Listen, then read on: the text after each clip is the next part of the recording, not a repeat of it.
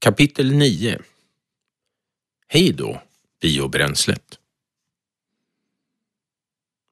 Vet du vad det heter när svenska fjärrvärmeverk importerar sopor och bränner dem i sina verk? Sopor från England eller Norge? Jo, man kallar det här att återvinna energi. Och det är ju både sant och oerhört cyniskt. Man påstår att det är bättre att elda istället för att deponera i mark eller återvinna. Ja, du har säkert läst skandalrapporten om att bara en liten del av den svenska plastinsamlingen faktiskt blir ny plast. Det mesta bränns, bland annat i Lettland.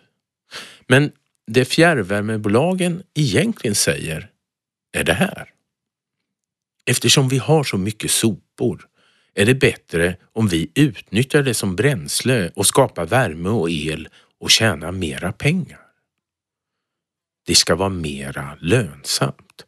Att bränna sopor betyder att alla utsläpp från dem kommer ut i luften direkt. Alla växthusgaser. Och bränna plast, det är faktiskt som att bränna råolja. Det har ingen betydelse att det är billigt eller är bara sopor. Det enda som är viktigt är att det skapar utsläpp här och nu. Sopbränning är populärt eftersom bolagen får betalt för att bränna. Det är det som är det enda argumentet. Ren och skär jakt på högre vinst. Det finns inga miljöargument för det hela. Men tittar vi lite mer storskaligt så betyder sopförbränningen att man håller igång hela förpackningsgalenskapen istället för att stoppa produktion av plast. Om du räknar plasten du samlar in och jämför med varorna som finns i dem så kommer den första högen bli större än den andra. Jag gjorde det själv i somras.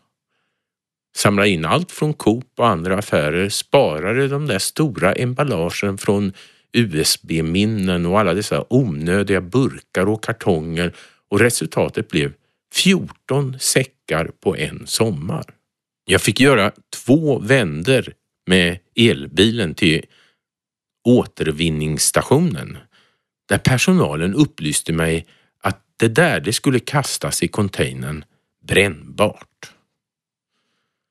Sopförbränning förstår de flesta är att skapa utsläpp här och nu. Men exakt detsamma gäller faktiskt för flis, ved eller andra biobränslen. Och det blir inte bättre av att vi gör bränsle för bilarna med biomaterial som grund. Varje mil med det rena biobränslet innebär lika mycket utsläpp som en mil med vanlig diesel. Biobränslet är ett sätt att förlänga den fossildrivna bilen några decennier till. Det är svårt att förstå energirikedomen i en liter bensin, men det beror på att vi inte räknat tid. De miljoner år som jorden behövt för att omvandla biomaterial till olja finns inte med i ekvationen. Inte heller vilken mängd organisk massa som behövdes för att skapa all den här oljan. Och det, det är en rätt chockerande matematik. En liter olja innehåller 25 ton organiskt material som omvandlats under några miljoner år. Det betyder att du behöver 100 ton för att göra en liter bensin. Du får bara en liter bensin från fyra liter olja när du raffinerar. 100 ton organiskt avfall för att driva bensinbilen en dryg mil. De här siffrorna kommer från en studie av Jeff Dykes som heter Burning Buried Sunshine Human Consumption of Ancient Solar Energy. Ursäkta svengelskan.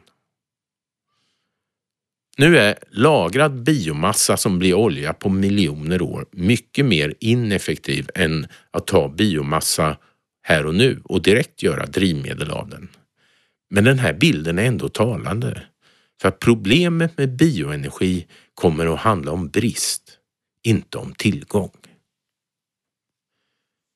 Vi människor gör av med lika mycket lagrad fossilenergi på en enda dag som planeten producerar med fotosyntesen på ett helt år.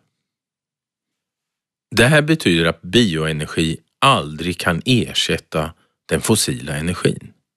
Vi behöver inte en planet utan 365 planeter med samma växtkraft som jorden har idag för att ersätta olja, kol och gas med bioenergi om vi producerar olja som Moder Jord har gjort.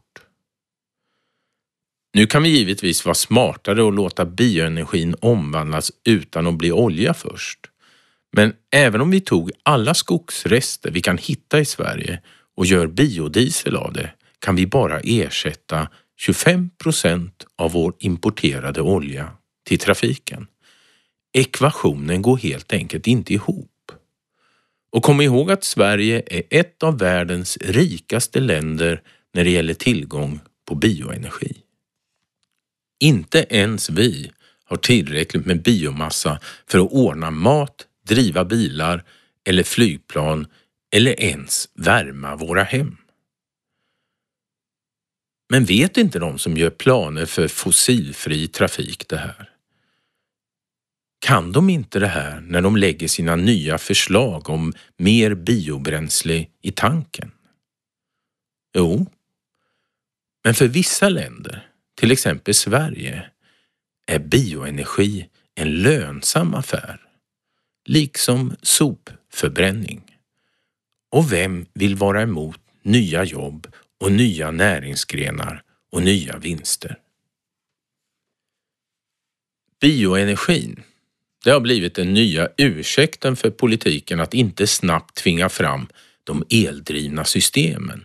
Med biobränsle så ska de vanliga bilarna kunna fortsätta skapa utsläpp i decennier framöver och ingen privat ägare ska drabbas av att man blivit lurad och köpa den där smutsiga bilen. Bioenergi är en politiskt trevlig lösning på klimatfrågan. Omställningen blir långsam, vi kan fortsätta flyga som vanligt, berättar Annie Lööf. Vi ska bara ta fram mer bränsle från skogen. Problemet är bara att det inte fungerar. Men kanske politiken fungerar rent röstmässigt. Det man lovar är ju att det inte ska svida. Jag gissar att det finns en kalkyl bakom som handlar om att annars kommer rösterna gå över till de partier som säger att man inget måste göra. Som Sverigedemokraterna eller de äldre Moderaterna. Även oljeproducenterna accepterar biobränsle eftersom det förlänger ju marknaden för den fossila energin. Och bilbranschen som vill fortsätta producera dieselbilar i 20 år till Klaga inte heller. Men Bioenergi handlar om att förlänga vårt nuvarande samhälle och det är det här samhällets förstörande energikonsumtion som skapar klimathotet. Bioenergi kommer att öka utsläppen i flera decennier. Bränner vi vanlig olja eller tallolja i våra bilar så blir utsläppen i princip de samma. Och argumentet att det växer upp ny skog är lika ihåligt för en bioenergibranschen som när oljeindustrin försöker påstå att deras utsläpp skulle kompenseras genom trädplanteringar globalt. Så mycket träd får inte plats på den jord där människan lever. Det har nämligen ingen betydelse för klimatet varifrån utsläppen kommer. Det finns inga snälla utsläpp. Det finns bara mer eller mindre utsläpp. För de flesta länder är bioenergi överhuvudtaget inte möjligt, inte ens som en övergång. Man saknar nämligen råvaran. Det är därför EU varit så oeniga i den här frågan där de flesta länder är emot Sveriges lobbying för biobränsle. Men eftersom Sverige har en växande skog låt vara en odlad skog utan mångfald och utan hållbarhet, så slåss man för det här gröna bränslet. Det kan kanske försörja en liten, liten del av behovet. Det finns ett land som genomförde storskalig biobränsle för länge sedan. Det var 1960 då diktaturen i Brasilien införde etanolodling för att slippa importera dyr olja. Länge kunde odlingarna i Amazonas försörja den då ganska begränsade bilparken. Idag är det här helt omöjligt, även i Brasilien. Bilarna är för många. Brasilien har därför istället blivit en stor oljeproducent. Men vad ska vi göra med alla rester som blir kvar när vi tar ner skog och tillverkar de där massiva trähusen eller broarna eller papperet? Eller vad ska vi göra med det organiska avfallet när vi producerar mat? Vad gör vi av matresterna om det inte blir biobränsle? Det roliga med bioenergidebatten är att det faktiskt finns en enkel lösning, ett hopp som gynnar alla. Låt oss återvända till Dan Anderssons klassiska visa och vänta vid vår kolmila.